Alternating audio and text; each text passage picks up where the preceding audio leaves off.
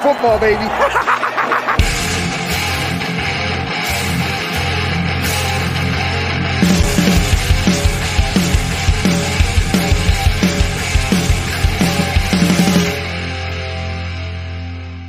What's up, people? Welcome into the Fantasy Football Smackdown. It's right. It's Thursday. It's not 7 p.m. Eastern Time. It's technically 6:45 Eastern Time. Had to record just a little bit earlier today. Have a hard out here in about 30 minutes, but still here to get you set for Week Eight with my starts and sits. Some players that I'm looking to plug in my lineup or avoid this week. By NATO's behind us.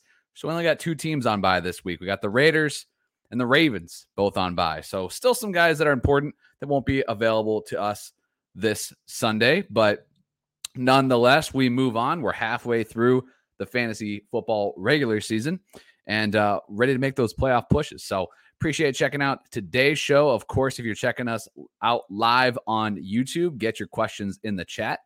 If you're listening to this on the podcast, then uh, be sure to check us out on YouTube live every week. Get those questions in, get those answered.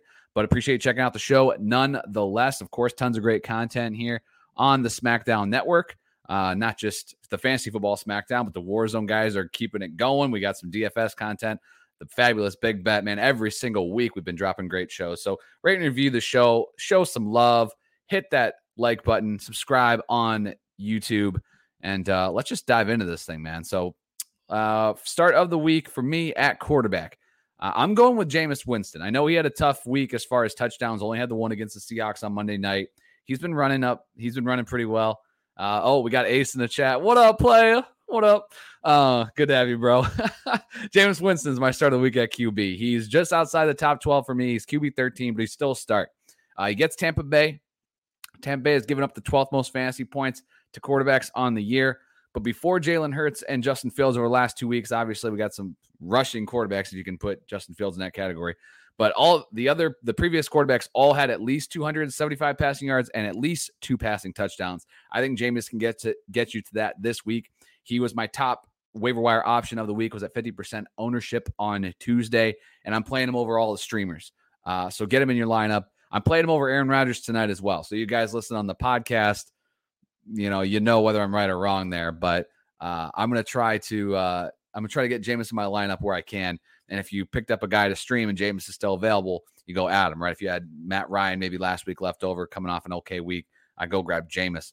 Um, Jameis for me is a two week play, not only this week against the Bucks at home, but then against the Falcons at home in week nine. So I really like what's shaping up for Jameis Winston here as uh, the Saints are coming back, you know, uh, off their bye a couple weeks ago. Uh, they're going to hopefully get some more players healthy. Had Smith, Tre'Quan Smith back at the wide receiver position. Uh, seem to be getting a little bit healthier there, and they added Mark Ingram uh, to this backfield as well this week. So looking up for Jameis.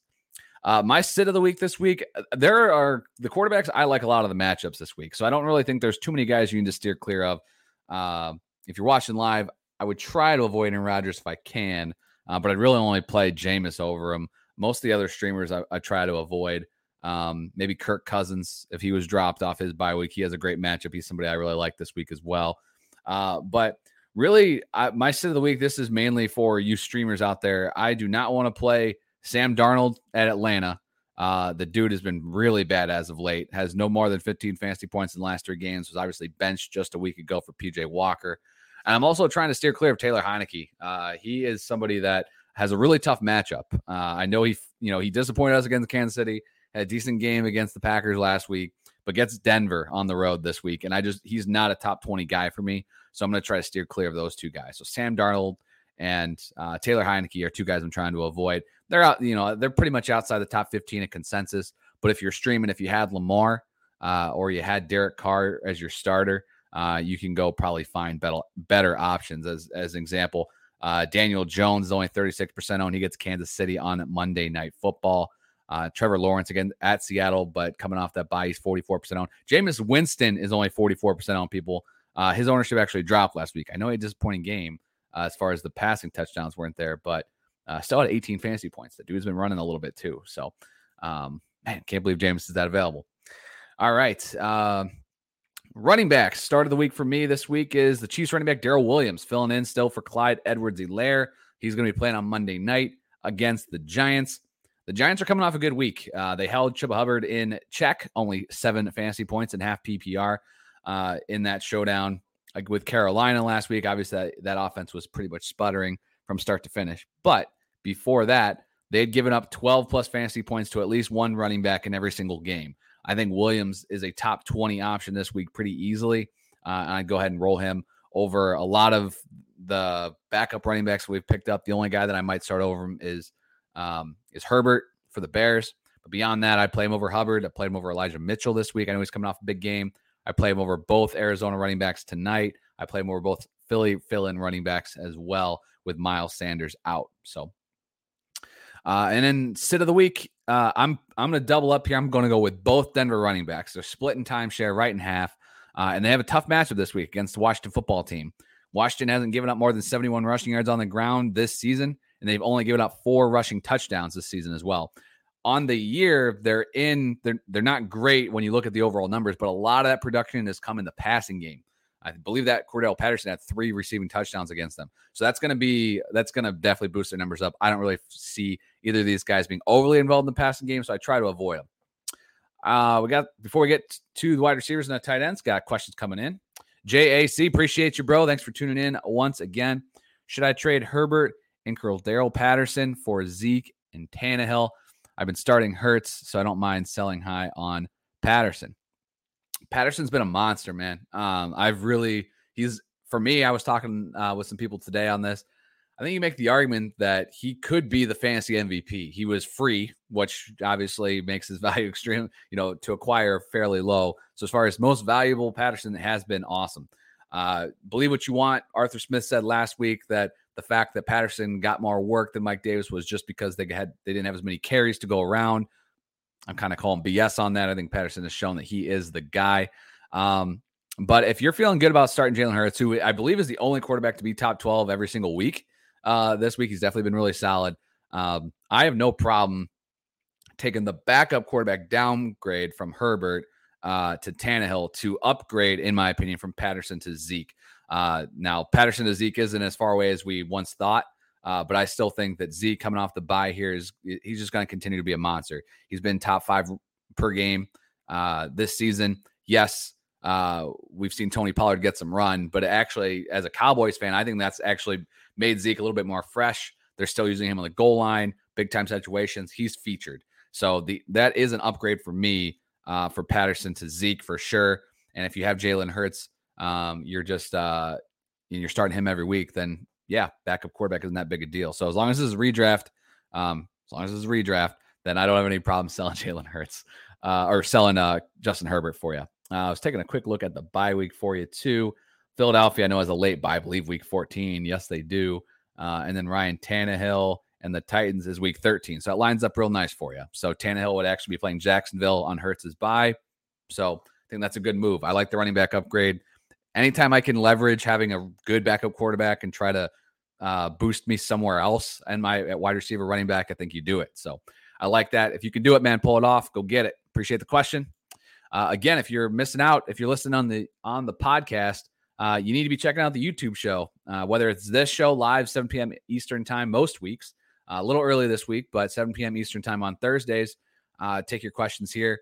Usually Dallas is with me uh, from time to time as well. He couldn't make it tonight, but uh, again, if you're not listening on YouTube on Thursday night, you need to be. So if you're listening on the podcast, come hang out for a bit. Uh, also, most of the time, you're going to have Sunday school with Memphis. I know uh, him and Jesse have been doing a great job there Sunday mornings. Uh, so it's another live show opportunity to come hang out.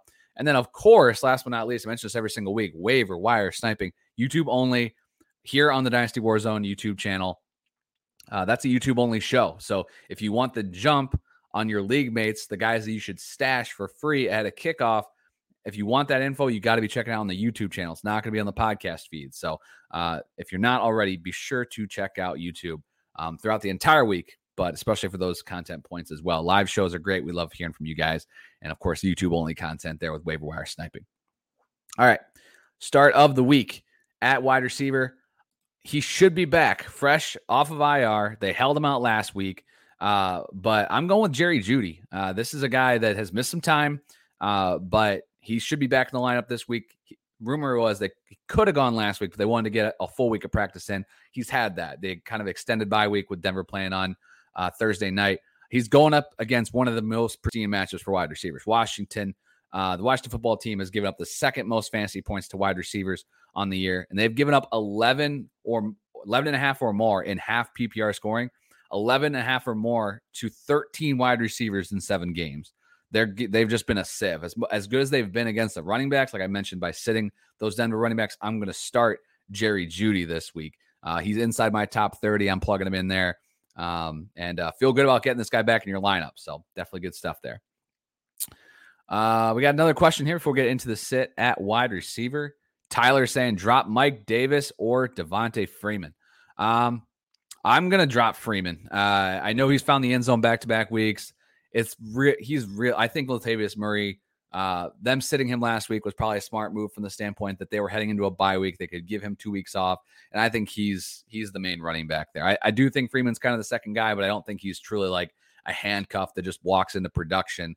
Uh, if Murray was out, we kind of got a glimpse at it last week. We got bailed out by that touchdown, but beyond that, he was really uninvolved in the offense. They continue to use Le'Veon Bell a little bit too, and, and obviously Lamar is just the focal point. So yeah, the game skip wasn't great as far as getting rush attempts for Freeman, but I just really don't trust that him very much. Um, I do think Latavius is the guy there. As much as I don't like Mike Davis, uh, I'm still going to go ahead and hold on to on to Davis, uh, especially this week. Um, you know, if you drop Freeman and you have an open roster spot, you can go get him next week. He's obviously on bye, so he's not going to do anything to kind of spark anybody's interest. Probably be off people's radar a little bit. Davis, I, I would try to hold on to just to see um, if this doesn't pan out. I'm not, I haven't been a believer from the beginning there, but uh, that's the route I would go. So, uh, yeah, and you have a little follow up comment uh, that you were leading Freeman as well. Davis has looked ugly out there. He has, man. It's been rough. Um, it's just one of those things, man. I think the big takeaway overall is just when we see these situations come up in the future, we need to remember these types of things, right? Davis has been a journeyman running back, flashed last year in Carolina uh, given those opportunities. And that was great, you know, and I went to Atlanta. It was this kind of a landing spot that a lot of us, including myself, all offseason was like, who are they going to add? Who are they going to add? Who are they going to add? And that was it. It was Mike Davis. That was it. That was the list. They didn't even draft anybody. Um, you know, they they added Cordarrelle Patterson, I guess, which should have got a little bit more pub than it did. Uh, but I think in that situation where you had to draft Davis uh, this year on in in August was just too damn high, and uh, unfortunately just didn't pan out here for for Davis. So uh, I'd still hold on to him for you know as far as rosterable. I think if you drop him, someone's going to pick him right up. Uh, that's usually the litmus test for me as well. Uh, if I drop this guy, is he going to be hanging out on waivers if I you know later, or is he going to be like an auto pickup? I think if you put Davis out there as bad as he's been, he's still going to be a pickup. I think if you put Freeman out there, probably going to hang out. So appreciate it though. Thanks, Tyler. Appreciate you tuning in to the show. Again, keep these questions coming. I uh, got a few more start sits for you guys here. Uh, let's take a look at this here. Sit of the week at wide receiver. I'm gonna go with Devonta Smith. Uh, I know he's been uh, he's he's been okay, uh, and I, am I'm impressed with him as a as uh, as a rookie prospect for dynasty.